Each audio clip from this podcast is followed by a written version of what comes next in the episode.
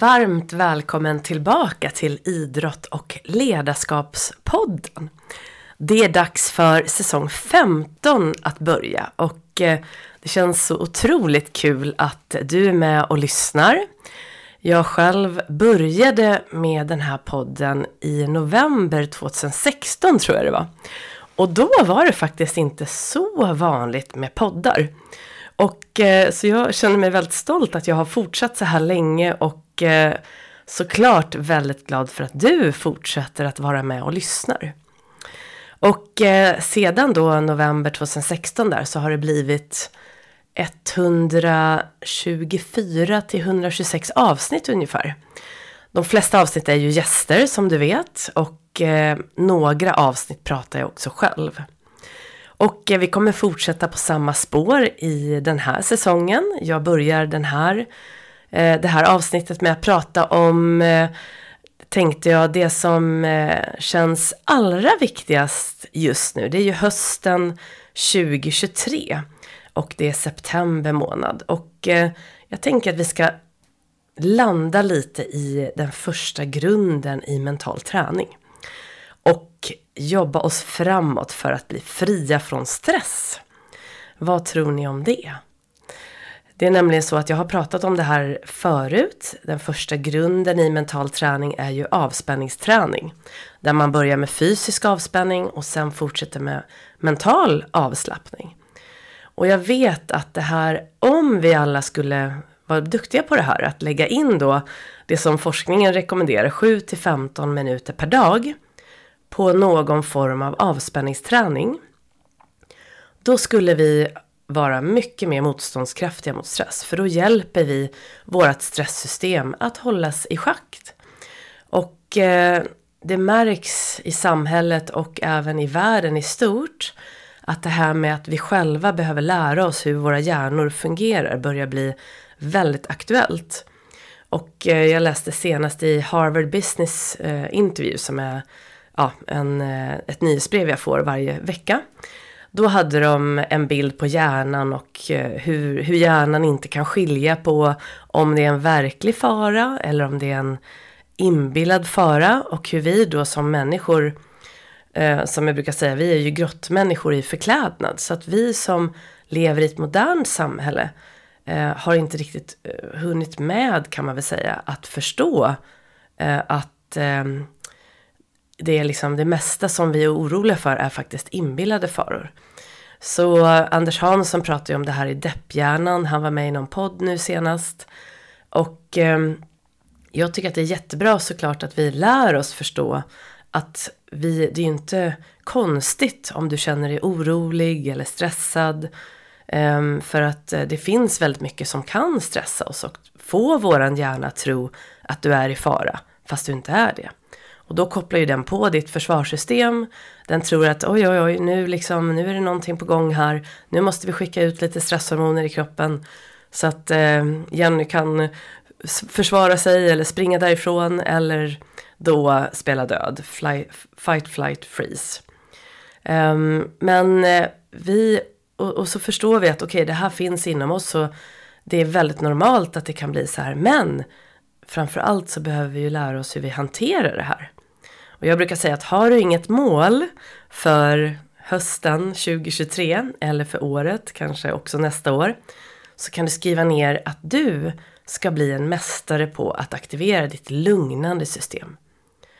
Ditt parasympatiska nervsystem som är motsatsen till ditt sympatiska nervsystem som kan ligga lite och ticka på för mycket då när du är stressad. Och det här vi pratar om nu är ju när stressen blir negativ. Alltså stress som kommer från orostankar, stress som kommer från rädsla. Stress som kommer från nervositet eller som sätts igång för att du ska prestera. Typ nu ska jag gå upp och köra en föreläsning. Nu ska jag ut och göra mitt eh, lopp här som jag ska springa så snabbt jag kan. Eller nu ska jag presentera den här rapporten för min chef som jag har um, planerat och jobbat för så länge. Den typen av prestation kommer ju också trigga igång adrenalinet som, som är ett stresshormon i din kropp. Eh, och då är det ju, då kan man ju säga att den stressen är ju positiv. För att den hjälper ju dig då att liksom bli alert, fokuserad. Eh, skärper alla dina sinnen. Och eh, därför kan man säga att nervositet också är bra. Men om nervositeten sen börjar gå över till rädsla. Tänk om jag inte kan prestera nu då? Vad händer om jag förlorar? Och vad ska alla säga om jag säger fel när jag ska göra den här föreläsningen? Då har du ju börjat trigga igång en negativ stress och då börjar kroppen eller hjärnan då tro liksom oj, men det här verkar ju inte vara positivt. Nu är det någonting på gång här. Och då blir det liksom stresshormoner som, som då börjar aktivera ditt, eh, ditt nervsystem så att du går i över, det blir överslag kan man säga. Och då blir det väldigt svårt att fokusera. Det finns ju ingen riktig fara egentligen. Um, så, att, um, ja, så att alla de här stresssymptomen kommer ju från den här balansen då. Mellan det parasympatiska och det sympatiska nervsystemet kan man enkelt uttryck, uttrycka sig. Om jag skulle vara en neuro, neurokirurg eller en eh, psykiatriker som satt och pratade nu, då skulle de gå in mycket djupare och kanske ha prata mycket på ett mycket mer, eh, vad ska man säga, inte så enkelt sätt som jag gör. Men jag tror att eh, med det jag har läst så, så att jag har förstått det på det här sättet. Och jag tror att när du börjar tänka på det på ett enkelt sätt, okej, okay, du har en gas, du behöver gasa ibland för att liksom trigga igång det där. Stresssystemet, hjälpa dig gå upp på morgonen, hjälpa dig eh, orka med och göra den där sista touchen på rapporten fast du egentligen vill gå och lägga dig. Um, och sen då när du ska presentera det här. Där är det bra. Men om det börjar bli för mycket, du börjar känna oro, rädsla, då behöver du bromsa. Och då är det det parasympatiska nervsystemet. Och om du då lär dig att balansera det här så kommer du att lära dig bli fri från negativ stress och kunna må bra och prestera på topp och må bra på vägen. Och för att återgå då till den här poddens syfte. Så den heter ju Idrott och ledarskapspodden och jag döpte den till det eftersom jag själv jobbar med idrott och ledarskap. Nu för tiden mest med mental träning och coaching och inom alla idrotter. Min bakgrund är ju att jag själv har spelat golf och varit golftränare. Men jag har också utbildat mig, gått på Handels i Göteborg, på college och har fått den här, och jag jobbade ju som, som vd och marknadschef för flera år och jag har sett väldigt stora likheter mellan vad som fungerar och vad som inte fungerar när man är inom en idrott men också inom eh, näringslivet eller när man jobbar. Så syftet med podden blev att vad kan man göra för att prestera på topp och må bra på vägen? Och jag vet att det går att göra det här. Den gamla myten är ju att man måste lida och du måste liksom kämpa och du måste må dåligt och offra massor för att prestera på topp. Och det kan ju stämma i vissa perioder. Men om du ska nå din allra högsta potential då behöver du ha med din inre framgång på vägen. Du behöver ha med ditt välmående på vägen. Och det går att göra det här. Det finns massor med exempel på världsidrottare, på världsledare som har lyckats med den här balansen. Och då kan de komma ännu längre än vad de hade kommit om de bara hade jobbat med den här prestationsdelen. Den yttre delen eller den där att man pushar sig och pushar sig och pushar sig. Förlorar kanske äktenskap efter äktenskap. Du kanske eh, tappar dina vänner och du liksom innerst inne så mår du väldigt dåligt. Det är en stressad kropp som har helt enkelt kört för hårt. Och så märker man inte det här kanske förrän man slutar sin idrott eller förrän man blir uppsagd på jobbet eller förrän man slutar själv. När det liksom, ja, när det, någonting tar slut och du får chans att reflektera. Att då lägga märke till, oj då, hur är det egentligen, står det till inom mig? Det vill jag att du ska göra i god tid och parallellt med det yttre och parallellt med att du jobbar för att nå dina önskade lägen parallellt med att du jobbar med att nå dina drömmar. Du kan nå dit du vill, jag lovar dig. If you can dream it, you can do it, jag lovar. Men på den här resans gång, där du har valt dina mål, du har ditt, liksom ditt purpose eller ditt syfte, att stanna upp här och nu och reflektera, det kommer du också hinna med. Det behövs inte så mycket. Och den där balansen då mellan på och av, den tyckte jag att det var så fint när Carolina Klüft pratade om det här som var den senaste gästen som jag hade, som ni, ni har lyssnat på här i podden. Det var precis eh, innan avslutet i säsong 14. Hon pratade väldigt mycket om att hon tidigt i sin karriär, innan hon blev eh, världsmästare, och, världsmästare eh, så förstod hon ju att det var hennes självbild hon behövde jobba med. För hon började må dåligt när hon skulle prestera. Hon försökte prestera och kände alla de här kraven och så märkte hon så här att men är det det här, är det, det här som är meningen? Ska jag må dåligt när jag liksom håller på att prestera? Det, det är ju inget roligt. Så hon bestämde sig, hon började med mental träning väldigt tidigt. Jag tror hon var 18 år som hon sa. Och hon blev ju världsmästare väl, i väldigt ung ålder, runt 20-årsåldern. I sjukamp då var ju hennes första, ehm, eh, första gren. Och eh, att komma på då det själv för att sen då ha tränare som hjälper dig att eh, hitta den där balansen. Och förstå att glädje och lugn och liksom njutning, det ingår i att prestera på topp. Så för hennes del, och här är hon ju också noggrann med att säga såklart är vi olika. Men för hennes del, du vet i friidrott då, så har du din, din tid, du ska liksom göra ditt eh, försök. Och sen får man vänta med länge. Och sen är det försök igen och så vänta. Det är lite som golf för er som golfar. Man har ett slag och sen kommer promenaden. Ett slag, promenaden. Och då är det så här i slaget, eller när man ska prestera då i själva försöket då för Karolina. Då är det ju bara hjärnet, liksom pumpa igång allt adrenalin bara. Nu, är, nu gäller det liksom, då gäller det bara att vara totalt närvarande men i prestationstillstånd. Och hon klappade sig på låren och liksom bara tog fram allt det där som hon hade tränat på då. I förväg såklart, väldigt mycket. Sen när det var klart, då var det liksom att få igång publiken, eh, visa glädje och bara eh, verkligen engagera sig i publiken och ta in energin från publiken. Släppa taget om prestationen, för den var ju gjord. Eller så höll hon på att förbereda sig i liksom den här äh, pausen då för att få ett bra glädjetillstånd inför nästa försök. Så att, äh, att kunna koppla på och koppla av, det är väldigt bra att träna på för att få igång den här balansen. Och för dig som inte kanske jobbar, håller på med världsidrotts, äh, en, en gren för att klara världsmästerskap, så kan den här balansen handla om det här med privatlivet och jobbet. Det kan handla om skolan och släppa taget och vara med vänner. Det här med fritid och jobb. Och jobbet är ju då prestation, men inte kanske hela dagen, utan du går in i prestation i vissa stunder. Man brukar väl säga ungefär 20 till 45 minuter kan man fokusera bra på en uppgift. Sen behöver du ta en paus. Så att under dagen har du också paus.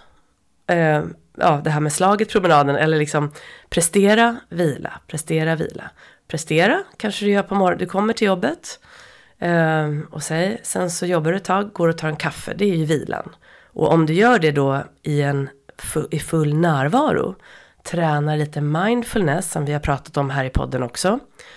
En av, av faktiskt målen med mental träning är ju din förmåga att bli mer och mer närvarande.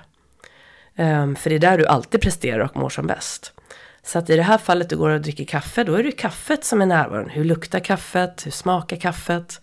Du kanske säger hej till en kollega på vägen och så går du tillbaka och så sätter du ner. Du kanske har stolen som din trigger, sätter dig ner.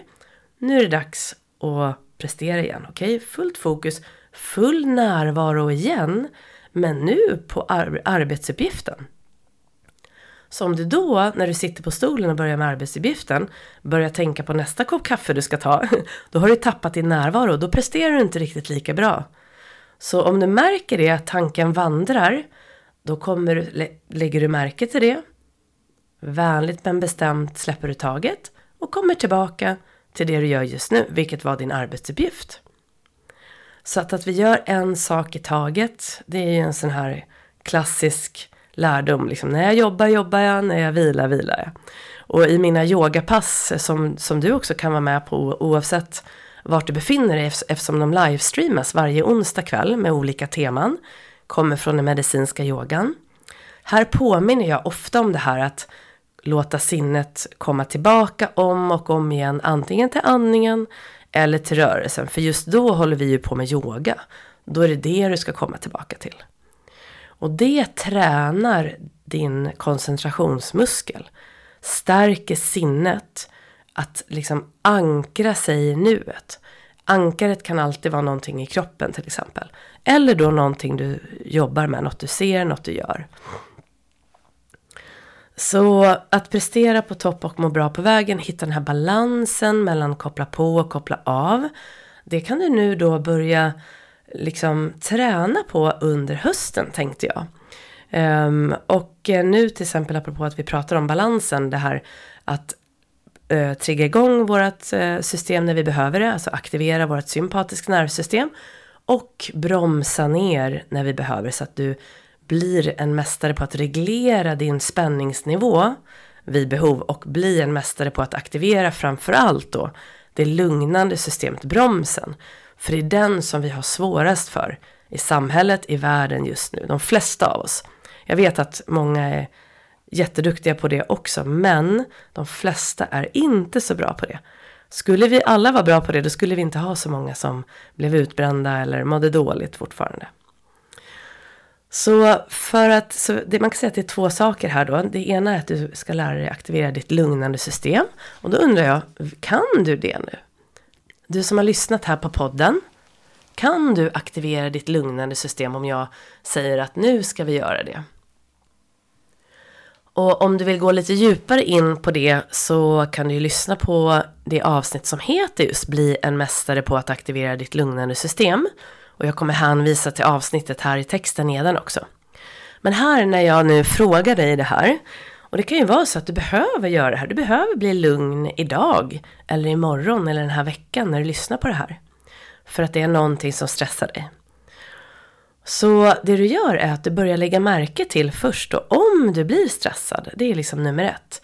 Går din spänningsnivå upp, börjar du få orostankar, om du får orostankar så kommer du känna oro i kroppen för att en tanke påverkar en känsla som blir en tanke och känsla så det är det där tankekänslohjulet då. Så att får jag en negativ tanke som för mig är negativ i form av att den ger oro eller en negativ känsla som då i sin tur påverkar mitt beteende negativt.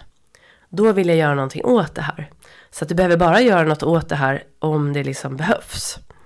Så att du kanske märker, som jag hade en jättestor intervju här med en av gästerna som du ska få lyssna på inom ett par avsnitt.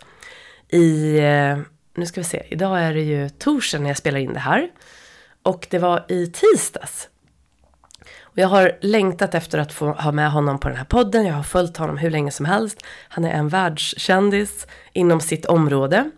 Så när jag väl fick honom att boka in ett, eh, en träff med mig då så började jag bli nervös. Och eh, vi bokade kanske en vecka innan eh, vi skulle spela in. Så jag hade ju en vecka där då. Och då tänkte jag väldigt mycket på det här. Okej, okay, intervjun är ju inte, det här är ju en vecka sedan då. Så att intervjun var ju inte, så började jag ju bli lite sådär nervös då. Och började tänka, men tänk om, ja men du vet, olika orostankar. Tänk om jag inte får ut det, det, det jag vill för, till er som lyssnar. Tänk om jag missar några viktiga frågor och du vet när man håller på att podda som jag gör. Jag är ju inte journalist såklart i grunden. Jag är bara väldigt nyfiken på det här området. Och det gäller ju de flesta som poddar, men även om det finns de som är journalister också. Så jag började tänka, men jag kommer verkligen ställa rätt frågor? Men då vet jag att när de här tankarna börjar komma in, då kände jag ju då lite lätt oro. Då vet jag att då behöver jag vara lite noga med att aktivera mitt lugnande system. Så då började jag dels göra min yoga lite extra på kvällen innan jag gick och la mig. Och då har jag då tre övningar som jag gör i vanliga fall på badrumsmattan när jag har borstat tänderna på kvällen. Där jag avslutar med en andningsmeditation. Så då ökade jag den dosen lite grann. Så jag gjorde sufi-cirklar istället för kanske en minut åt varje håll. Så gjorde jag tre minuter åt varje håll. Och så gjorde jag ryggflex för andningsmuskulaturen och de här övningarna gör jag i yogan. Om du blir nyfiken nu på vad jag pratar om för övningar. Så ryggflex väldigt bra för att öppna upp bröstet, släppa på spänningar kring andningsmuskulaturen. Den ökade jag på och gjorde i fem minuter. Och sen så gjorde jag också nackrullningar lite längre. Och nackrullningar är en väldigt lugnande övning som är fantastisk att göra också på kvällen innan man ska gå och lägga sig. Och den ingår också i sömnpasset faktiskt i den medicinska yogan.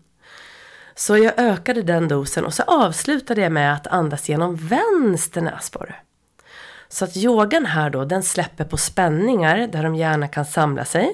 Så när jag gör min yoga då vet jag att jag släpper på spänningar som kan ha kommit då från orostankar. Tankar blir ju till spänningar i kroppen om jag inte rensar bort det, spänningarna. Så att eh, de här övningarna jobbar med att släppa på spänningar där de allra helst samlar sig. Det kan vara kring höfter, kring ländrygg då, kring axlar och nacke. Så då vet jag att jag har rensat bort det där. Och sen avslutar jag med då att andas genom vänster näsborre. Och det aktiverar mitt lugnande system. Och det vet man också genom forskningen nu för tiden. Och jag får också lite mer aktivitet i min högra hjärnhalva. Höger hjärnhalva styr vänster del av kroppen. Vänster del av hjärnan styr höger del av kroppen. Så att när jag andas med vänster näsborre, dels får man en viss effekt på det här lugnande systemet, de lugnande hormonerna, bromsen. Och jag får också aktivitet i höger hjärnhalva. Som är mer helhetstänk, kreativitet, rytm. Också mer aktiv när vi är mer närvarande. Och här brukar jag rekommendera dig att lyssna på ett TED-talk med Jill Bolt Taylor som heter My Stroke of Insight, apropå vänster och höger hjärnhalva. Och att vi skulle må bra av att vara lite mer i höger hjärnhalva. Och hon är neuro... Eh, forskare, hjärnforskare är hon helt enkelt. Så lyssna på det, ett fantastiskt TED-talk om just vikten av att aktivera din högra hjärnhalva. Och då vet du, när du andas genom vänster näsborre, då gör du det. Och du bromsar systemet. Blir en mästare på att aktivera ditt lugnande system. När du sen börjar lägga märke till att dina spänningar går upp och att du då använder någon av de här övningarna.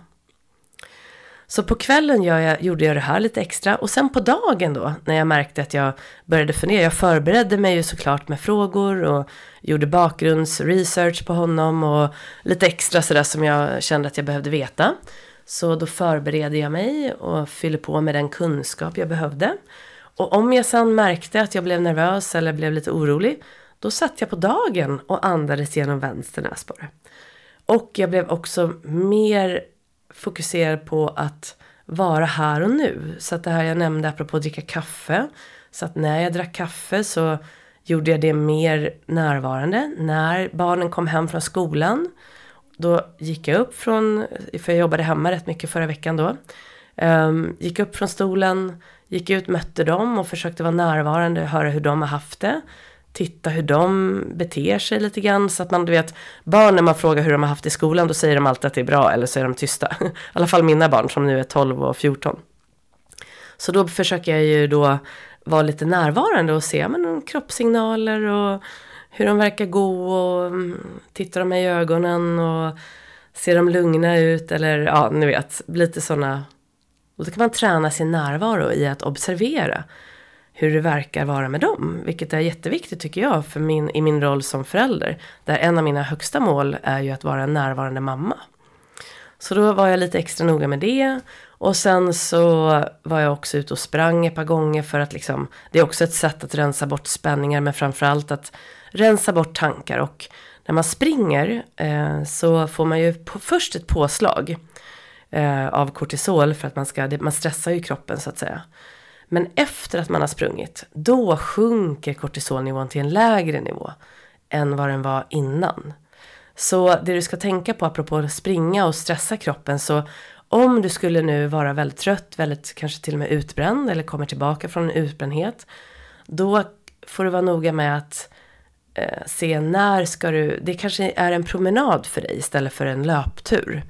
Så att vi ska inte stressa för mycket med att skynda oss och bli fysiskt fit liksom, om man känner sig väldigt trött, då kanske det är en promenad istället. Och i promenaden kanske du sätter dig ner på en stubbe och tittar på träden lite extra och tar in energin från träden i naturen. Så det här är ju återigen det här att känna igen sina egna signaler. Um, och det är, en, det är en svår balansgång. Jag vet man mår väldigt bra av att springa, man mår bra av att um, man ska ju liksom uh, belasta hjärtat med aerobik träning, jätte, jätteviktigt. Uh, men i perioder om du är väldigt stressad så att det har gått på, till, uh, över till fel sida så att säga. Då är det bättre att lugna ner även träningen. Och sen när man är redo igen, då kan man ju höja intensiteten. Så får du svårt att hitta den här balansen, då kan du gärna prata med en PT om det här. Du får jättegärna höra av dig till mig också. Men, eh, och är man utbränd, då har man ju också en läkare såklart som man kan råd, rådgöra med. Och vad kan man mer göra då för att bli bra och en mästare på att aktivera mitt lugnande system? Jo, man kan också använda en mindful breathing. Och den här har jag ju nämnt här förut också. Och den kommer faktiskt från Deepak Chopra, så det är han som har lärt mig den. Jag var med i någon kurs där som var online och eh, han pratade ofta om just mindful breathing och han kallar det här också för en vagal breathing, att den alltså aktiverar vagusnerven.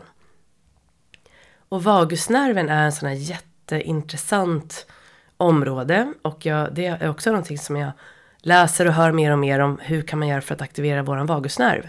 Och den medicinska yogan gör två saker allra, allra främst. Den aktiverar just vagusnerven och den aktiverar ditt lugnande system. Så att när du gör medicinsk yoga eller mediyoga då får du båda de här eh, fantastiska effekterna på kroppen. Och vagusnerven är intressant för det är vår största nerv. Och den går från, enkelt uttryck, från hjärnan ner till magen kan man säga. Och den är väldigt, har i princip hundra, jag tror att det är hundratusentals kontakter med alla andra. Det är massa nerver som går ut från vagusnerven kan man säga. Och den har kontakt i princip med alla våra organ. Så att läkarvården gör ju så att om du till exempel har problem med levern säger vi. Då kan man stimulera då vagusnerven genom laser. För att då aktivera aktivera eh, levern då så som man önskar. Eller något annat organ. Och det här lärde jag mig på en, eh, en föreläsning på Karolinska. Där man hade yoga och medicin som tema. Alltså hur yogan möter eh, den medicinska vården. Och då var det läkare som pratade om just, just vagusnerven. Och hur de försöker stimulera med laser. Eh, på olika sätt för att då förbättra eh, de, de olika organen som kanske då eh, har problem eller något annat som har problem som är kopplat till vagusnerven. Men då sa ju den här läkaren att när man gör yoga så stimulerar man också den här vagusnerven. Så till exempel hjärtat då, det finns ju ett hjärtpass i medicinska yoga som man har forskat på. Och då vet man att när man gör passet för hjärtat då stimulerar man liksom det området och även vagusnerven då kring det området. Men det här, yogan tar ju längre tid eh, än om man skulle gå in med laser. Så att det här måste ju jobba parallellt tillsammans. Eh, ibland behöver vi läkarvården för att det har gått för långt eller för att vi, det är den enda lösningen.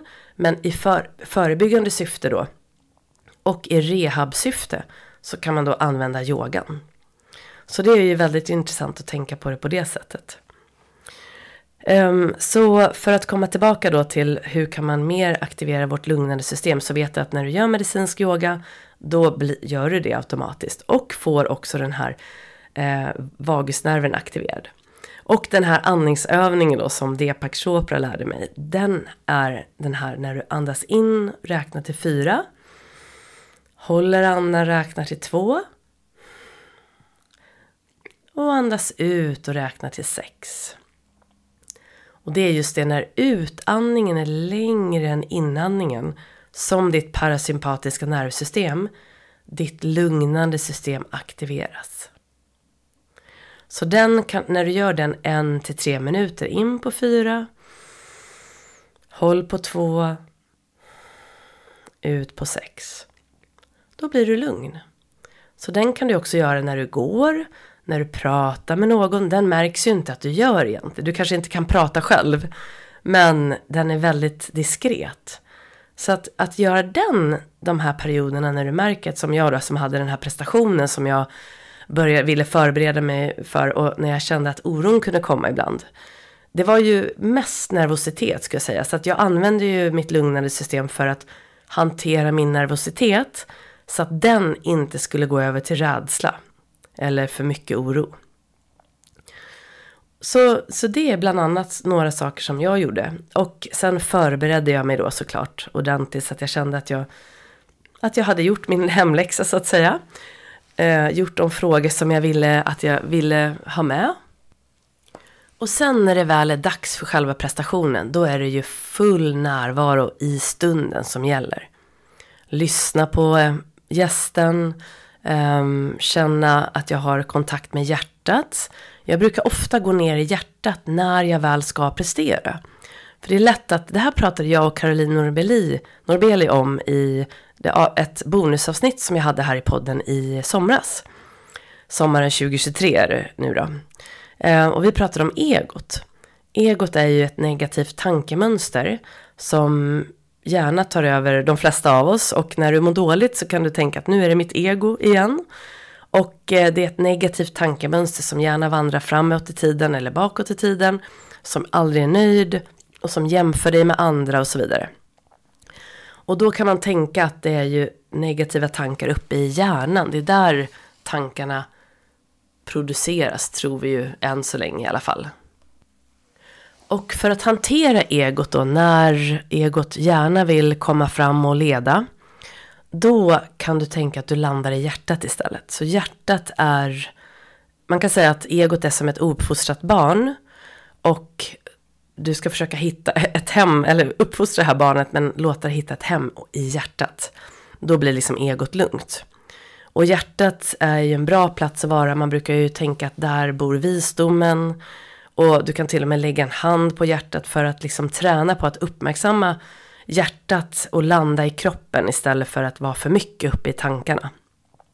Och så jag landar ofta i hjärtat nu för tiden när jag ska prestera. För det är också ett sätt för, för mig att eh, tänka att jag är liksom nu gör jag mitt bästa, jag har snälla tankar om mig själv. De kan fortfarande vara liksom, kom igen nu, om det skulle behövas. Men det är otroligt varma, stöttande tankar som kommer när man är i hjärtat. Och då är det mer känslor, det blir inte så mycket tankar heller. Och då är det lättare att vara närvarande. Så ner i hjärtat, fokusera på den som pratar, lyssna, och sen lita på att det du har inom dig kommer nu komma fram. Det som du har förberett dig för, det du redan kan, det finns ju inom dig. I närvaron så kommer det komma fram. Och det är därför man säger att det är i nuet du alltid presterar som bäst. Och samtidigt där mår du också som bäst. Det är där vi alltid kan lösa problem bäst om det dyker upp något. Till exempel om jag hade fått teknikproblem samtidigt som jag hade intervjuat den här gästen. Det hade ju varit stressande och då hade jag faktiskt gjort en sak och det var att jag gjorde den här inspelningen hos min studio där jag gör alla mina, där alla mina gäster kommer till när de är här live. Men det här var ju på Teams. Och då brukar jag göra mina intervjuer hemma. Men nu kände jag att jag ville verkligen att tekniken skulle vara bra och att min röst skulle ha en bra inspelning. Och då bokade jag in så att vi gjorde det hos dem. Det var Studio Smile, helt fantastiska. De är, jag känner mig som en av dem och de är verkligen stöttande. Och bara att vara där gav ju mig också lugn. Så det var ju en förberedelse som jag gjorde också. För att jag sen skulle kunna vara närvarande när jag gjorde intervjun. Så det är också ett sätt att man tar bort eventuella hinder i förväg. Förbereda sig för allt man kan tänka sig skulle kunna gå fel gardera sig för det och sen hoppas på det bästa. Man hoppas på det bästa, förbereder sig för det värsta. För att sen då när du väl ska göra din prestation, då släpper du taget. Och är i nuet. Och då blir det lättare då när man vet att man har förberett sig. Men när du också är närvarande. För hade det då ändå dykt upp teknikproblem. Då hade jag ju, okej, okay, stannat upp. Vi hade fått ta en paus. Eh, och så vet jag att de hade löst det. Och sen hade vi kunnat återgå till intervjun. Och i värsta fall får man boka om träffen helt enkelt. Det har också hänt mig. Jag var nere med eh, och intervjuade lite, det här är ju flera år sedan, men jag intervjuade, ehm, eh, han kallas ju för brandmannen, men nu glömmer jag bort eh, eh, hans namn bara där. För ett ögonblick bara ska jag se om jag kan hitta fram, ta fram det. Ja men såklart, Lars Gustafsson. Och eh, han började berätta för mig om just han, hans olycka och det, vi var inne i en väldigt så spännande del av intervjun. Och vi hade hållit på i kanske 40 minuter och jag hade åkt ner till Göteborg för att träffa honom, hemma hos honom. Och så helt plötsligt så bara stannar inspelningen.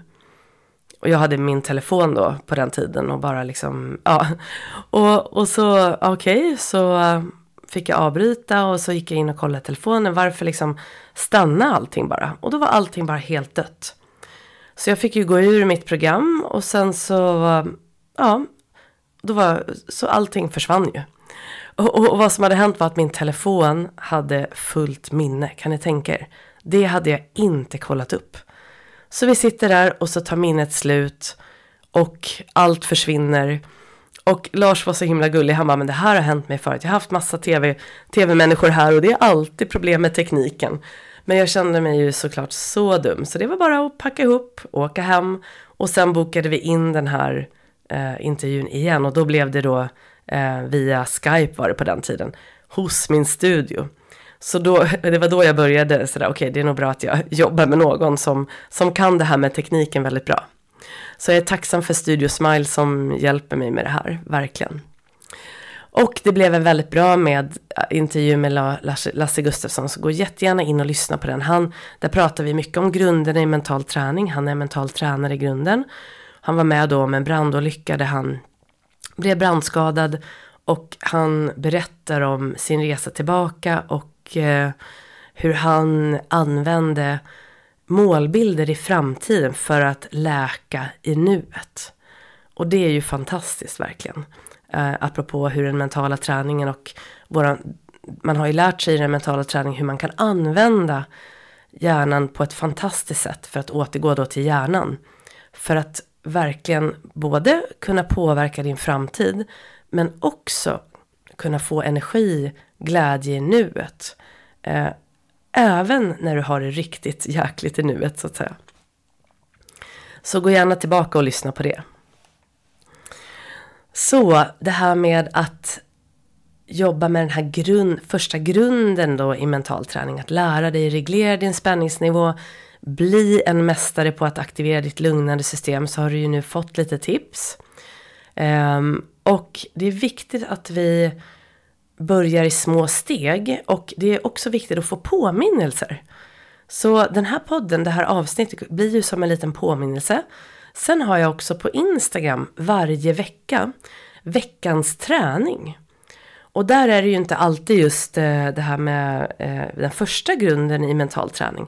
Men jag återkommer ofta till det eftersom jag vet att om den grunden sitter hos dig då har du börjat bygga upp en mental styrka. Du har börjat bygga upp ett inre välmående för att stötta din prestation så att du också kan prestera på topp. Så jag brukar ha en veckans träning som en liten påminnelse för dig när det gäller just den mentala träningen. Så du får gärna följa mig där. Det är ju då eh, på Instagram Jenny understreck Hagman. Så kan du hänga med där och kanske ha en liten anteckningsbok som heter Min mentala träningsresa eller min, eh, mitt välmående och min topprestation Um, och du vet ju när det här, när du börjar med dig själv, då kommer du också sprida det här till andra. Så att när du då börjar träna på det här, då blir du lugn, du börjar sprida liksom positiv energi som då sprider sig till alla du möter så de får ta del av din träning kan man säga. Så att det är alltid det här med att vi är ju vi, vi är här tillsammans. Och vi vill ju inte uppmuntra egot så att egot tar över, vilket det i princip redan har gjort. Så vi behöver ju jobba jättemycket med att släppa våra egna egon. Så att vi kan använda egot om vi behöver för att prestera, för att ta fram den inre kraften kanske. Men när egot börjar jämföra sig, när egot börjar tycka att du är dålig, när egot börjar tycka att du minsann måste kämpa på och köra ännu mer även om du är trött Eh, det finns en balans där såklart, men du märker när du börjar må dåligt, då är det dags att ditt sanna jag får komma fram. Landa i hjärtat och träna på att eh, eh, bli lugn och liksom komma tillbaka till nuet. Det kommer hjälpa dig också att släppa taget om egot och få den här vi-känslan Eh, det är så att tillsammans är vi starkare. Det är bara så. Vi är flockdjur. Vare sig vi vill eller inte. Vare sig vi är moderna människor eller, eller inte. Och, och man märker det i kriser. Då kommer vi samman och hjälper varandra. Var, vad man än har hört om det. Så vet jag vi, nästan all forskning som, som, som man har gjort nu för tiden stöttar den teorin att när en människa när en, ett samhälle, en människa hamnar i kris, då, försök, då kommer vi samman och hjälper varandra. Och senast nu det här tragiska i Marocko med jordbävningen. Det är ju fruktansvärt. Och jag hörde på radio igår att det är ju liksom svårt att eh, sådana här organisationer har inte kommit fram och kan hjälpa till. Men det hon hade sett den här reporten det var ju att det kommer liksom privatpersoner som hjälper till. Så de samlar ihop kläder, filtar och så ligger det i höga längs med vägarna. Så att folk bara kan gå och hämta det de behöver. Mat, vatten. Eh, så att privatpersoner har gått ihop och liksom eh, hjälps åt på ett unikt sätt som egentligen inte är unikt. Man ser ju det här väldigt ofta. Så kom ihåg det att eh, du är inte ensam och om du tänker så här, men jag kan bäst och jag ska minsann liksom klara mig själv. Då är det ditt ego och det är helt okej. Okay. Du har säkert eh, liksom under lång tid så kan det ha blivit ett försvar och har man haft en tuff bakgrund då kan egot ha varit den enda vägen till överlevnad. Men förhoppningsvis kan man komma ur det tuffa och då är det värt det att jobba med att komma, komma ner i hjärtat istället och försöka släppa taget om ditt ego och jobba tillsammans. Och det där är ju en jättestor resa. Jag håller faktiskt på med en utbildning nu, en ledarskapsutbildning som heter Mindfulness Intelligence. Och det är en, en kvinna som heter Linda Björk som har varit med här i podden också. Hon bor ju i USA och har varit där länge. Hon, den utbildningen handlar mycket om ledarskap såklart men också om mindfulness men väldigt mycket om det här med egot. Så jag får återkomma ännu mer om hur vi kan träna ännu mer för det. Och den som har skapat den allra bästa sättet att hantera och släppa taget om våra egon, det är ju Byron Katie. Och hon har gjort något som heter The Work. Och det är nog den enklaste vägen till att släppa egot nu när jag tänker efter, apropå min ledarskapsutbildning. Men hon har ju i princip fyra frågor som du ställer dig varje kväll innan du går och lägger dig. Och du kan gå in på thework.com, jag vet att jag har nämnt det också här förut. Ehm, det här handlar ju om om du har en situation under dagen som inte har gått så bra. Du vet, du har hamnat i ett negativt tankemönster, allt gick eh, åt skogen. Du kanske brusade upp och skrek åt någon, eh, började gråta, eh, tyckte att någon var för jäklig. Ja, du vet, det, bara, det gick inte bra liksom under dagen. Och det kan ju ha varit en liten incident eller en stor incident. När du jobbar med the work, då sätter du dig ner på kvällen med papper och penna. Och så går du tillbaka till den här situationen. Och så försöker du vara där fast du är på kvällen, du går tillbaka.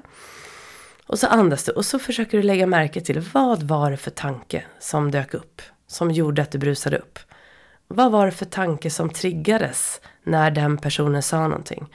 Vad var det inom dig som blev så förbannad? Det är ju för att det var någon tanke där. Så det här är ju lite tuffare på ett sätt, apropå den mentala träningen då, så börjar man ju alltid med att i det där läget, okej, okay, jag kunde inte hantera min spänningsnivå, den blev för hög, okej, okay, tankecensurdjuret gick, gick liksom amok och du bara, re, du bara agerade istället för att reagera. Så du, eh, eller du reagerade istället för att agera. Så du reagerade utan att tänka och det blev liksom fel. Så då kan man ju då ur det mentala träningsperspektivet börja med att tänka okej okay, nästa gång om det här händer då ska jag liksom vara lugn. Eh, du kanske inte kan märka, du kanske inte vet vilka tankar det är. Men om du nu känner att du kan sitta ner och kanske lägga märke till vad det var för tanke, då skriver du ner den. Eh, typ eh, min chef, chef fick mig att känna mig, eh, känna mig värdelös. Det kanske var tanken. Och, och sen fortsätter du då enligt Byron Katie's modell, The Work. Eh, då fortsätter du, okej, okay, då har du tanken. Och sen går du in på de här frågorna. Är det sant? Okej, okay, min chef tycker att jag är värdelös. Jag är det sant? Tycker min chef att jag är värdelös? Ja, då kanske du säger, ja men det tycker jag. Näst, eller så tycker du redan där, nej det kanske han inte tycker. Det kanske finns områden där han inte tycker det. Men den andra frågan dock, är det 100% sant? Tycker min chef att jag är 100% värdelös? Tycker han det till 100%? Ja, ja eller nej. Och du får bara svara ja eller nej på de här frågorna. Okej, sen går du vidare. Oavsett vad du svarade, det kan ju vara ja igen. Okej, hur mår jag när jag tror på den tanken? Ja, hur mår jag? jag? jag? tänker nu att min chef tycker att jag är värdelös. Då kan jag ju tänka mig att du, om man har den tanken då, då känner man sig inte bra. Man känner sig dålig, liksom förjäklig, man tror att man ska bli sparkad och så vidare. Och nu kommer det svåra då, men ändå enkla. Nu är du där igen och så tänker du så här, om jag inte har den tanken, vem skulle jag vara då? Apropå vara närvarande. För du har ju tänkt, du tror att din chef tycker att du är värdelös. Det kan ju hända att han sa det rakt ut, du är värdelös. Och då får man ju så här, okej, okay, um, varför tycker du det, vad kan jag göra? Okej, okay, det var ju tråkigt liksom. Men om du bara inbillar dig det, du har bara att du tror det. Då går du tillbaka och så tänker du så här, okej, okay, vem är jag utan tanke? Nu får jag göra om den här situationen igen. Och så bara hör jag vad han säger. Jag försöker vara närvarande. Jag ankrar mig i fötterna. Lyssnar, andas, tittar på chefen. Vad ser du när du ser honom? Han kanske flackar med blicken och verkar jättestressad. Gud, undrar hur han mår, kanske du börjar tänka. Ja, och, och då kanske det blir något annat. Vem är du utan tanken? Och sen då avslutar man de här fyra frågorna med att se hur skulle en annan, en omvänd tanke kunna vara? Och så provar man på den. Till exempel min chef tycker att jag är kompetent. Eller min chef tycker att jag är fantastisk. Eller jag tycker att jag är värdelös. Så du känner på de här eh, tankarna. Och den här övningen finns, en liknande övning som jag då har lärt mig innan jag fick kontakt med Baron Katie. Och den finns med i min workbook och eh, även faktiskt i min eh, bok Stolt, stark och säker. Och då är den inriktad till golfare. Och då är det mer att man ska, det ingår i självbildsträningen då som är den andra delen i den mentala träningen. Och där eh, skriver man ner sina negativa tankar till vänster. Man går igenom det här först under några dagar, lägger märke till när jag är negativ, när jag är positiv. Och sen landar man i att försöka haffa de här negativa tankarna för att sen omvända dem till en stärkande tanke istället. En positiv tanke. Så den övningen, nu har jag inte boken här så jag kan inte sidan så jag kommer skriva den här nere. Och i min workbook, det är den man får när man tränar med mig då. Och då går vi ju igenom allting steg för steg. Så att det blir lättare och lättare att till slut inte bara bli en mästare på att aktivera ditt lugnande system. Utan också bli en mästare på att haffa tankar som är negativa, som stör dig. För att vända dem till att komma tillbaka till nuet och använda stärkande, stärkande tankar istället. Och då blir du fri från stress. Då kommer du lära dig hantera, för tankar är ju stress, definitionen av stress. Det är ju tankar om något som stressar dig. Oftast om framtiden eller om dåtiden. Så att då kan du förstå att vi som människor vi börjar förstå, okej okay, vi har den här hjärnan, den finns en reptilhjärna kvar. Vi är grottmänniskor i förklädnad. Eh, och vi reagerar väldigt mycket på saker även om det inte är riktiga faror. Eh, vi lever i en värld med liksom, bilar och saker som triggar oss, nyheter som pratar om saker som kanske inte gäller oss men som vi blir oroliga för. Vi har massor grejer som triggar oss. Och då behöver vi själva ta ansvar för att lägga märke till det här för att bli mästare på att hantera det. Det är nästa steg i vår utveckling, tror jag. Vårt nästa steg är att lära oss hantera, förstå hur vi fungerar och sen då jobba med målbilder, det är ju den tredje delen. Så vi har i mentala träningen som, som jag upplevde, det är ju därför jag jobbar med det såklart, har otroligt fint sätt på att förklara hur du kan börja bygga upp ditt välmående och din förmåga att prestera ut liksom på vägen. Att vara hållbar helt enkelt. Förstå hur hjärnan fungerar. Lära dig liksom att du inte är dina tankar. Eh, och då är det men mentalträningens grunder först. Alltså avspänningsträning, självbildsträning. Där man jobbar med din identitet. eh, dina, liksom, din bild av dig själv och så vidare. Och sen har man då målbilderna som man jobbar med parallellt för att få energi i nuet. Målbilder som ger dig en riktning för fokus. Så att du ska slippa hålla på och tänka på chefen för mycket. För du, du, han ger dig feedback, okej okay, bra. Eh, vad kan jag ta åt mig som jag kan göra något åt? Ja men det här tar jag åt mig. Och så fortsätter det på din resa.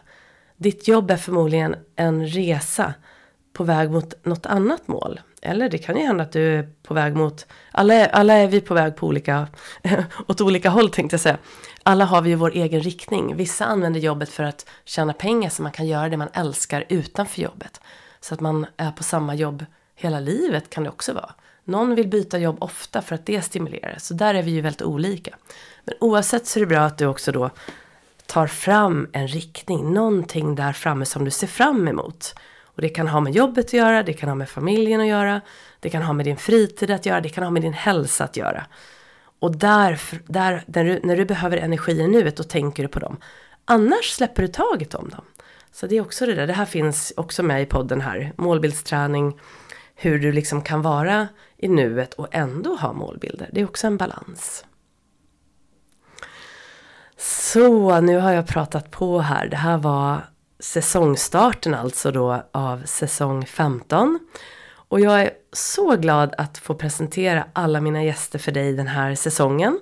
Det kommer bli uppåt 8 till 10 gäster som vanligt. Och jag vill här på slutet också meddela att jag har en ny samarbetspartner den här säsongen. Och det är Daily Sports.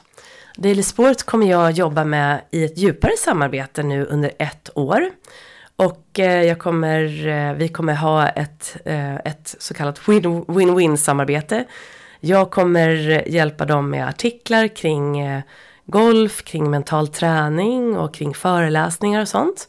Och jag kommer hjälpa dem med marknadsföring och jag kommer också att, eh, ja, vi, vi har helt enkelt ett fantastiskt fint samarbete på gång. Och du som lyssnar här på podden kommer därmed att få 15% rabatt på alla deras kläder. Så Daily Sport är alltså ett klädföretag. De jobbar med golfkläder för kvinnor och även friluftskläder. Och eh, de har varit eh, verksamma i många, många år, har ett hållbart tänk. Ett fantastiskt företag med en fantastisk kvinna som vd, Ulrika, som också kommer att komma med här i podden och prata om ledarskap. Fantastisk personal och eh, du kan gå in och läsa mer om dem på dailysports.se. Och eh, sen använder du då, om du vill köpa någonting, så använder du koden Jenny15. Och då får du 15% rabatt. Och det kommer gälla nu under hela säsongen. Så det tänkte jag avsluta med och berätta. Så jag kommer prata om dem lite mer också här framöver.